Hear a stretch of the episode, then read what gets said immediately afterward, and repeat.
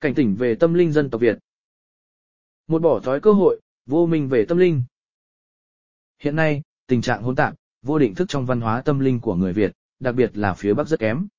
Biểu hiện là do sự phát triển cao của văn hóa tam giáo đồng nguyên về tâm linh của dân tộc, sự hòa nhập hầu như không phân danh giới tôn giáo tâm linh của người Việt đã làm cho nhận thức tâm linh của dân chúng ta cơ bản đúng đắn đó là nhận thức về ông trời thượng đế và Phật. Thần thánh nói chung là chính xác, nhưng do sự hỗn động tâm linh tôn giáo, cho nên nói thực chất, thì người Việt Trung hay gọi là lương, phân biệt với người theo đạo ghi trong lý lịch, là không tu tập theo bất cứ cái gì gọi là định hướng tu luyện nhận thức bản chất và sự cần thiết phải tiến hóa tâm linh linh hồn mình và cộng đồng nói chung. Nét chủ yếu hiện nay là xem bói toán, cốt thỏa cái nhu cầu biết số phận, công việc, tránh họa, tiếp phúc. Dụng đùa bả thư phù hóa giải, hành nghề tâm linh. Cái hay là tò mò, hoặc vì nguyên cớ số phận, họa tâm linh mà đi xem bói nhưng hầu như không có thầy bà nào giải nghĩa cho họ nguyên nhân, nguyên cớ, rồi hướng dẫn họ an ngay ở lành để tiếp phúc tránh họa. Thường thì có hạn ách, cần câu đảo, là bỏ tiền cho thầy, làm lễ, đốt hàng mã có khi đến tiền trăm triệu như cháy nhà, vô béo thầy bà, càng làm cho thầy bà nặng túi, thì các linh căn tà có, chính có, càng lún sâu vào tham lợi danh, xương tụng vô lối và nhiễm lậu không dứt, đồng thời thúc đẩy thói vô minh, cơ hội của chúng nhân lên cao hơn.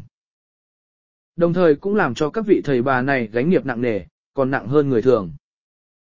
Đa số các thầy bà này dùng tha lực thần thánh, các vong kém tiến hóa và dụng đùa bà, thư phủ tất cả những thứ này, nếu không có sự tiến hóa bản mệnh cao, đạo đức cao, linh hồn tiến hóa siêu thì sẽ gánh nghiệp nặng nề, trong đó có gánh nghiệp thay cho người mình cứu, nếu an lộc Phật thánh, cứu người, sau đó không cân bằng nghiệp cho mình, cho người.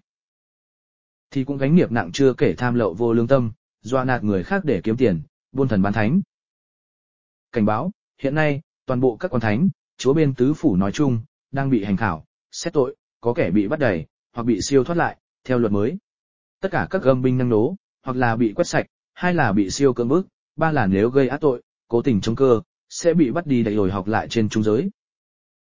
Từ năm 2012 trở đi, tứ phủ các quan không còn giá trị cầu đảo, bất giáng linh, cầu ác bất vị tha. Các loại thư phủ, đùa bả sau 2012 phải xóa sạch, bỏ hết, vô tác dụng. Kẻ chống luận, bắt xuống hỏa ngục, kẻ ác tội diệt cả linh hồn. Sau 2012, cấm cầu đồng, bỏ xem bói toán nhảm nhí, cấm dùng hàng mã, bỏ đùa bà, xem mồm mà, xem hướng, chọn ngày giờ, tuổi chồng vợ có dùng cũng không linh, cố dùng bị quật lại theo luật. Cảnh cáo các linh căn xuống thế, nay ăn lộc, nhưng nhiễm lậu nặng, không quy hồi quay đầu, không giáo hóa cơ chúng, hoặc giáo hóa sai, hoặc cố tình xuyên tạc bịt mắt chúng nhân làm cho họ chết chìm, chết trôi, càng vô minh chống đối thiên cơ, thì sẽ bị tội lớn, sau bị hành xét tội rất nặng. Nên nhớ cho, nhất là các vị đã thông linh, thì chết sát trần, mới chỉ là bỏ một lớp học, phải sống và học tiếp muôn năm nữa. Các linh căn cao quý, đã biết cơ luật, đã hồi đầu bỏ nhiễm, đã thương cha, thương mẹ, thì hay giáo độ chúng nhân, phải biết làm từ thiện, phải biết sẽ đến lúc nhà lầu, xe hơi, tiền, vàng, thậm chí cái xác mình cũng không còn giá trị. Tranh nhau đi hội hè tâm linh, đến đỉnh đền điện chùa cốt cầu lợi, tu sĩ hóa lậu, ham hỏa danh tiền, bỏ tu luyện thân tâm, không biết thương người. Đến chùa chẳng biết đạo đâu. Chỉ mong cầu Phật rõ đầu lễ thôi. Cầu xin khỏe mạnh hơn người. Cầu quan, quan đậu, giàu thôi hơn làng. Tham quan mũ áo xanh sang. Xe đưa đỏ gọng, mã hàng đốt đen. Lên trước, tôi phải xây đền. Hò nhau chạy trước, xây chùa cho mau. Kiểu gì cũng được Phật giàu. Phật nào độ thế, cút trầu bỏ ngay. Linh thần nhiễm lộ rõ đẩy. Chúa dẹp, thân quỷ cao bay đá nhào. Hết thời Phật đạo rõ đời. Sau ngày thế chuyển, trời rời vào tim. Đinh đền chùa miếu tan tên. Sư sái lấy vợ, tu tiên ở nhà. Quy vong vào chùa, đem cốt vào nơi tu hành, tìm xương cốt. Chùa là nơi tu hành, là nơi hành đạo của tu sĩ, là nơi người ta đến cầu đạo, học đức, chiêm ngưỡng Phật gia chứ không phải là nơi cúng vàng mã và cúng cả con bò, con gà ở đó, cũng không phải là nơi quên tiền, cũng không phải là nơi quy vong của các Phật tử vào đó, cũng không phải là nơi đem cốt cho vào đó. Chùa trước tịnh đạo, nay thành động đạo, tất tu sĩ nhiễm lậu là phải. Cũng tại do cái thói đời nghĩ là cứ cầu Phật, cầu thần thánh, sẽ được cứu, độ, nên nay người ta có nhu cầu luận cầu, luận tham không dứt, đấm đá nhau, tranh giành nhau ngoài đời không xong, lâu, khó, thì họ đến những cửa này.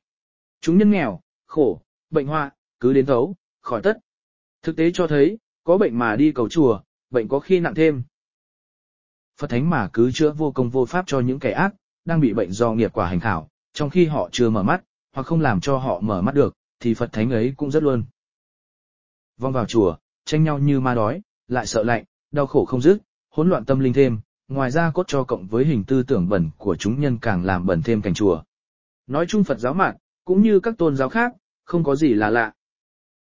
Việc tìm xương cốt, cốt là để thỏa nhu cầu và tâm lý tâm linh truyền thống của người sống nhưng đối với các vong hồn, thì hầu như không quan trọng, đặc biệt với các vong hồn đã tiến hóa, siêu thoát cao, thì họ không cần việc đó, vô nghĩa, thậm chí còn có thể họ đã siêu, sẽ làm họ mất siêu. Hai cách mạng tâm linh sang trang Thời của Phật Thích Ca đã chính thức chấm dứt. Người dân Việt nói chung trước nhất cần cầu và tôn thờ hiện nay là vua cha thượng đế, mộ vương tiên, cùng các thánh thần của dân tộc mình. Thờ hoặc không thờ tại nhà, cầu trong tâm, hành học theo những bậc thượng linh và nhân linh đó. Thời đại mới hay cuộc cách mạng về tâm linh đã bắt đầu.